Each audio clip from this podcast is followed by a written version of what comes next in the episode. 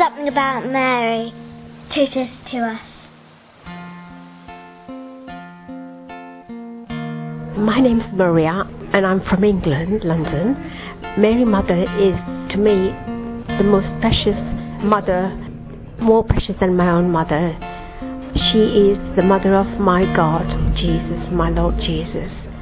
To me, Mary means going to her as close as I would do to Jesus. And I never used to say a rosary, and my life is working in wonders, getting close to Mary, knowing her, and praying through her to our Lord Jesus